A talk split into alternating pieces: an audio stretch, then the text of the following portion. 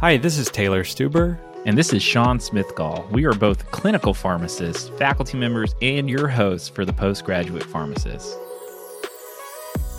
Welcome back, SASO Squad, and any new listeners to another episode of the Postgraduate Pharmacist, where we're all about helping you separate and stand out as you prepare for postgraduate training. From current events to expert advice, we bring you up to date content every other Monday related to postgraduate training. Join the SASO Squad today and follow us on Twitter at PG Pharmacist or Instagram and LinkedIn at the Postgraduate Pharmacist. And check out our website at postgraduatepharmacist.com where you can get all of our latest content. If you love the show and want to support what we're doing, check out ways to spread the word on our website or buy us a cup of coffee. We could always use the caffeine. Welcome back, SASO Squad. We're excited for another episode in our PGP Fundamental series where we're covering phase two of the match. So, much like phase one that we talked about in a previous episode, uh, phase two follows a similar process, but you'll see it's just a, a lot more condensed. So we'll we'll talk about that today. Sean, are you excited for for today's episode? I am super excited. I love phase two. It's like twice as good as phase one. Probably not double the fun. Well, much like our uh, phase one episode, we'll we'll kind of cover the basics of phase two, and a lot of it's the same, kind of how you go through the ranking process and the algorithm then spits out the matches at the end of it. But uh, like we mentioned, while phase one was over the course of months, now phase two, you're submitting applications, you're interviewing, you're ranking programs in the span of three weeks. So it's safe to say that you need to be prepared for this. It's important to be aware of the dates and how fast things happen. One thing that might be a little bit different in phase two is that the interviews in this part are going to be virtual um, I don't really know of any programs that hold in-person interviews at this point because of the time frame and, and the short amount of time that they have to return their rank lists. So that's a little bit about phase two. Sean, do you want to take us through more specifics with the timeline and what that looks like? Yeah. So for 2023, as an example, phase two opens up technically at 12 p.m. on that March 15th, the same day you got your match one results, because that's when the programs come out. You can start prepping. You're going to prepare your applications. Now, you can start submitting the applications March 20th at 9 a.m. That's the following Monday. Our advice, and we've said this on previous episodes, is to submit it at 9 a.m. Even though it opens and you can, it's a rolling submission submit at 9 a.m. Eastern time because you want your I mean you want yours is one of the first applications that they see and you want it to be right right there on their desk. And it'll be through PhORCAS so they should be able to see you completing them and showing up and all that stuff. So uh, you'll be able to submit those then. The rankings open on March 27th and they are due April 4th. So all interviews are going to be concluded sometime between the 20th in the fourth, and I probably ideally between the twentieth and the and the twenty seventh, like pretty soon right there. So the fourth is when you're going to submit your new rank order list. Ten days later, they're going to release the match results for phase two, and then at that point in time, we enter the timeline for the post phase two match, and which which is essentially just if there's spots open, you you you get them the old style of just hey I'm interested in this position. They say, Hey, who are you? Shake hands. You've got it, kind of thing. Um, and so, with the trend we're seeing, there might actually be some stuff available then still. There was last year for the first time in several years. So, we might see that again. So, Taylor, now that we have gone over the timeline, what are some of the thoughts candidates should have going into phase two? Yeah, and hopefully, like you heard on our last episode about phase one, you're thinking or you're having a mindset that you might have to pursue phase two. And that's okay. There's other candidates that have to do that, very qualified candidates that have to do that. So I think the first thing I would say is it's okay to be disappointed. Um, it's okay to be hurt by not matching. That's a natural feeling, but just kind of be ready and prepared mentally that you might have to go through phase two. Um, I would encourage you all to check out episode four and five when we talk about what to do if you don't match in those certain phases, kind of what a, what approach you should have. We have a great discussion with Dr. Gladys Hurd about your options and your reassurance that it's going to be okay. So check out those episodes for more information about that. And thinking about phase two, and if you have to pursue that, I would say that there are definitely students that have done it well and students that have not done it well. I think the ones that have done it well have been prepared. They've had that mindset. They move quickly. So once they find out that they don't match, they reach out to their faculty uh, mentors and they talk about what their plan is and kind of their approach and and how they should get things done. So the ones that are, have been successful in phase two, from my experience, they contact me right away. We meet, we discuss the steps that they should take going forward, and they can kind of get a grasp on what to do. I can adjust my letter as a reference writer at that point too, and talk about you know their organization and their resilience to go through and pursue this as well. So I think that kind of bodes well for them. So those are my general thoughts about going through phase two or kind of the mindset you should have. Anything to add, Sean? Yeah, I agree with the reference. Like, get on top of that. Um, I would even suggest, bef- you know, anticipating that you won't match and just having that conversation with yourself on if I don't match, do I still want to pursue this in phase two? Do I want to pursue this after phase two? Uh, or do I want to try to look at other careers or other jobs that don't require residency or postgraduate training? Be be like have if this happens, I'm this is what I'm doing versus if this happens, like the negative results, this is exactly what I'm going to do, and that will help your planning and mental health and just overall preparedness essentially and reach out to your reference writers prior to the match day and say hey i've had a conversation with myself my my family members or whoever is in your circle and you know i i said i'm going to participate in phase two if i'm unsuccessful in phase one and i would like to still use you as a as a recommendation writer in phase two if you're willing to and just kind of just letting them know to have a heads up because it's it's also at a poor time of the year when semesters are winding down and a lot of preceptors or faculty are w- working on end of the semester exams and assessments and things and so just be open keep that open communication. Absolutely. I kind of want to segue that into another part of our episode. We were lucky enough to have a conversation a few years back with one of your fellows at, at usa Dr. Rachel Legg, who is your fellow from 2020 to 2021.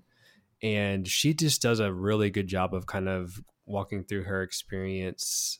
And she actually didn't even end up going through with phase two. She, you know, she found your fellowship and kind of talks about those different options and, and kind of things she was thinking about as she moved through the process. So we're actually going to play that conversation for you all now. Um, it's about 10 minutes, and then we'll kind of discuss some of the highlights from from that conversation. Rachel, just take us through your your whole experience. So the time before phase one match day, like I don't know, the week before, it is just mm, I was stressed. tried to not think about it, but it bothered me. Anyway, so I was actually in Belize at the time because my March rotation in pharmacy school was an international rotation with a nonprofit in southern Belize. Fortunately, there was a time difference. so they actually had the results out by the time that I woke up. There wasn't Wi Fi in my room. So I like grabbed my laptop, ran out to the porch of the house in Belize and um, got the email. I found out I didn't match and I, I was very disappointed very very disappointed. Well i knew at the time that i wanted to try phase two match but they don't release the list of the unmatched programs until like i think noon that day. Mm-hmm. so i kind of just wallowed in my sadness all morning filling at the pharmacy. So so you're in another country. Yeah. You don't match. Yeah. What do you do? Well, one of the girls in the house actually came out and she's like, Are you okay? Because of the look on my face. I was like, It didn't match. Um, so we had a little conversation, which was helpful because she was really nice. Basically, I tried not to think about it because my plan was to get going with phase two, and I couldn't do anything about it that morning because the list wasn't out and I had stuff to do on my rotation. And I just tried to put it out of my mind until later that evening. Were you in Belize the whole time that this no, occurred? to make matters worse, uh, around noon that day, I also found out that UConn was pulling all study abroad students. So I was coming home two weeks early. so that's terrible because nobody wants to leave Belize, I'm sure. But at least you had you had an excuse to go back to the states to be able to take care of the process. So what'd you do next? What was your strategy then? So you got this list of programs now. You're headed back to the United States against your will. I made another spreadsheet. I honestly think that I looked briefly at every single one. You know how ASP, ASHP has that re- um, registry? Mhm. I think I looked briefly at almost every single one. And then I decided that was a waste of my time. This is this happens to me a lot where I'll do something really in depth and then scrap it because it's not time efficient. So then I started looking at programs that I would be interested in or like focus on things that I was the type of program that I was looking for. So I think IU, Indiana University, went unmatched, and something else that was another big name. And at first, I was really drawn to those. I was like, wow, those are great programs. They have spots, but I didn't really want to do hospital pharmacy. I had applied to a couple programs that were more hospital focused, and I hadn't had success getting an interview. So I didn't want to waste my money. So I moved on from those and looked at all of the programs that were AmCare specific and all of the VAs. So I applied to I think 10, maybe a few more than that. But then I looked at those more in depth and I didn't have a geography constraint. So for me, I wasn't trying to look in a particular area. So I kind of applied all over the country. I think I applied to five or six AmCare specific ones. Which No- at uh, that at this point in time, would you recommend anybody tries to stay geography specific? I think it depends on the person. I mean, you're more likely to match if you don't. But if you really want to stay in one place for family or other reasons, then that's an important thing to consider. You just have to know that you're less likely to match. I was just going to say one thing I've seen it with with students that have gone to phase two of the matches when they were geographically limited, maybe they're in the first phase, that becomes less of a concern um, in the second phase. So that's just something they really consider, and I think something that's so important to consider even during the first phase of the match is could I see myself moving, or could I move for one year and that it that be it, or do I absolutely 100% have to stay in this area. So I think that that's kind of something that I've just noticed with some some people going through phase two. Yeah, have those convers. If you do have people, family members, and things like that, have those conversations early. I'm gonna take a step back. We know that you're not the kind of student that's gonna say, "I was unprepared going into this, so I expected this." So did how did that hit? It was definitely really disappointing. I only interviewed at two programs of like the 15 I applied to in phase one. So that had already been kind of a punch in the gut. You know, I wasn't getting as many interviews as I wanted. But of the two places I interviewed, one of them was a pretty competitive program, but I was really excited about it. So that one was disappointing. But almost worse was the other program I didn't match with that I honestly thought I was kind of a shoe in for. So that was a real reality check for me. What do you feel like made you unsuccessful? Was it just the fact that these are competitive programs? Was it just you feel like there's just a ton of students doing this, or what was it that you felt like made you unsuccessful in the first one? Uh, that's a good question. I have thought about that a fair amount. I think part of my problem was I applied to a lot of really competitive programs in a competitive state. So one of my professors knew that I wanted to do AmCare and suggested that I look in North Carolina. And it's a really competitive state. I got one interview down there, which was I was super excited about. And I applied to AmCare programs in a couple other places. I can't say if I would have done it differently. I, you know, I don't know if I should have looked at more hospital things because my letter of intent was also pretty AmCare focused. And those are the types of programs I wanted. So it made sense. I mean, I maybe should have looked a little more locally. I think I had maybe more reaches than I should have. And they didn't know me as a student because I didn't rotate at all, obviously in North Carolina. And then also, I mean, my GPA was fine, but it wasn't a 3.9 or something, you know? So I don't, people say that GPA doesn't matter too much. I don't know how true that is. And then the other thing is so the rotation that I was on in January was actually looking at candidates to interview for their residency and they actually asked me to apply, but I didn't want to because it wasn't the type of program that I wanted to do, even though I may have actually gotten that job, which is a whole separate thing. Uh-huh. Don't apply for a job you don't want. Going back to the phase two, how soon did you reach out to programs? How they structure it now is I didn't email any of the programs. I just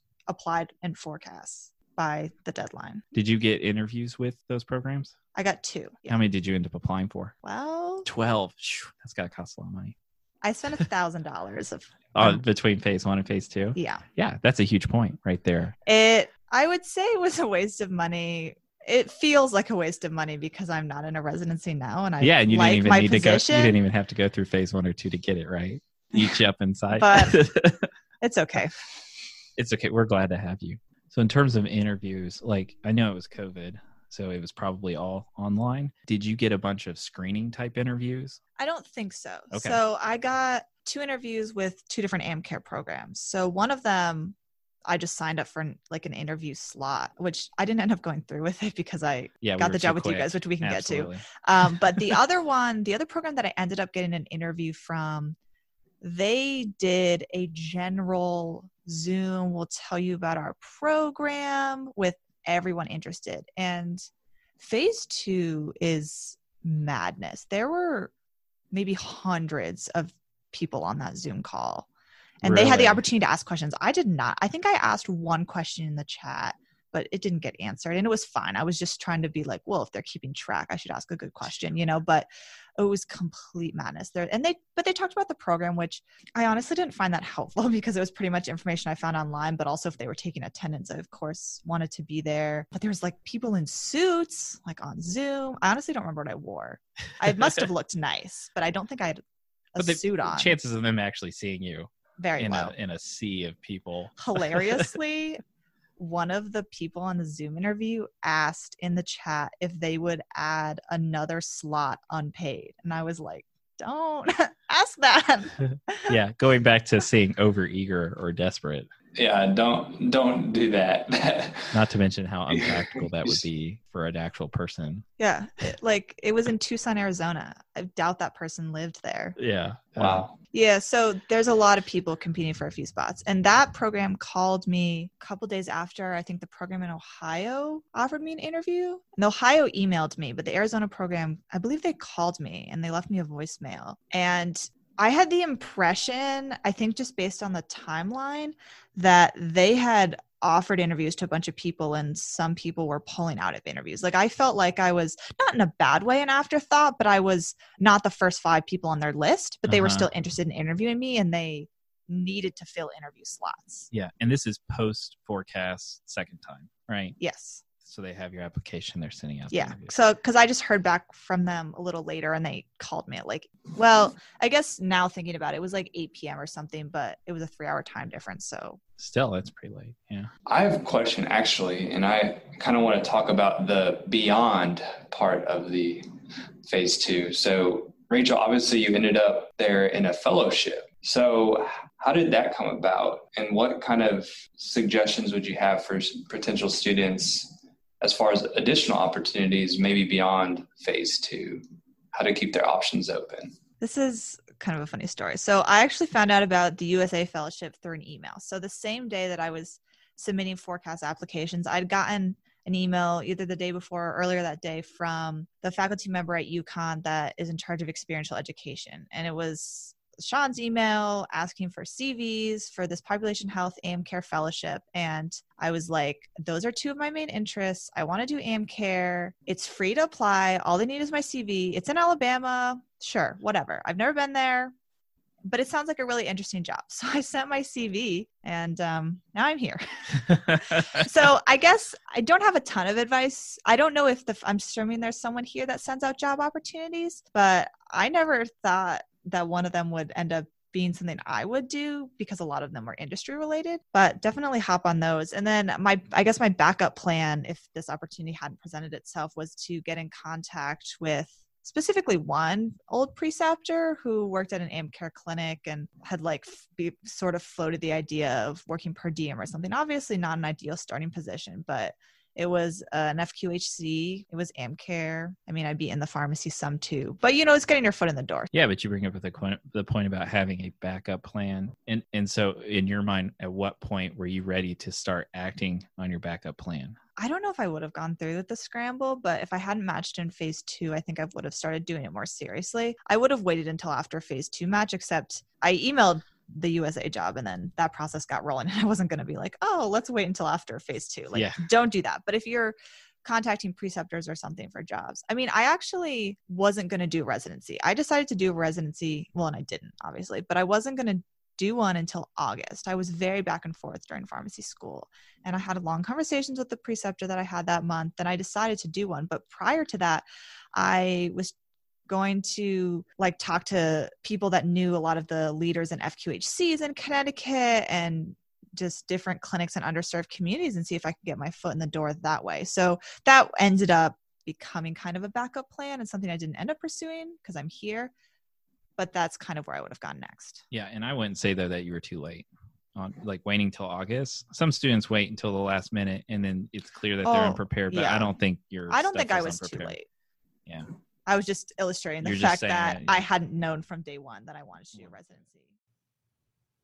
As you can see, uh, Rachel has a lot of great tips and, and thoughts um, as she goes through phase two and things of that nature. So, a couple of the highlights that I want to point out and that we can point out maybe loosen your geography requirements. Maybe it's time to be thinking about could you really move a little bit further during phase two?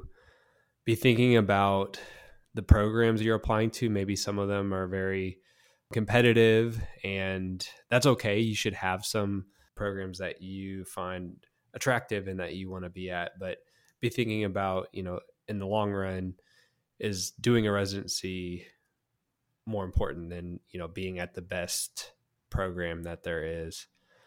You have to think about cost. There's a lot of money. She talks about the cost as well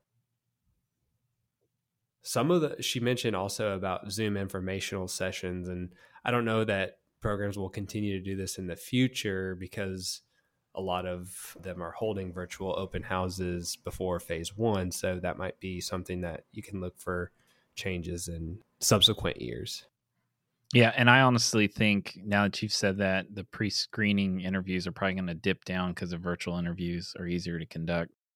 Absolutely. I think the other thing that it was really interesting in our conversation with Rachel was about beyond phase two. So when we t- when she talked about how the fellowship came about and how she found out about you all, she came from Connecticut. So just be keeping your options open. Stay in touch with your faculty members. That's how she found out about you your all's plan because you had uh, luckily sent out a informational email and it just happened to kind of align with her goals so have backup plans and and don't be afraid to pursue those during phase two So, some other advice keep a positive attitude. It is very overwhelming, it's very stressful. I've been through it. Uh, it was probably the most stressful time of my entire life, but it is something you will get through. Uh, go into the match with the realistic outlook, like we were saying that that you might not match, and prepare for that because you will be. It's never too bad to over prepare and have that. Don't don't feel like oh I'm I'm okay and then be crushed. Go in saying I'm probably not going to match, and then when you don't match, it's like oh I prepped myself for this, and then work on your materials, rework it, reach out to preceptors in that time frame between the rank order list due and the match results. Like use that time prep. Don't just wait it out. all right well thank you for joining us for this conversation about phase two we hope this was informational for you and helps you out in the process if you want to continue to hear up-to-date topics from us and our guests please like and subscribe You can listen to us for free on your favorite podcast app and check out our show notes below to see links and highlights of the episode. And remember, you can separate and stand out.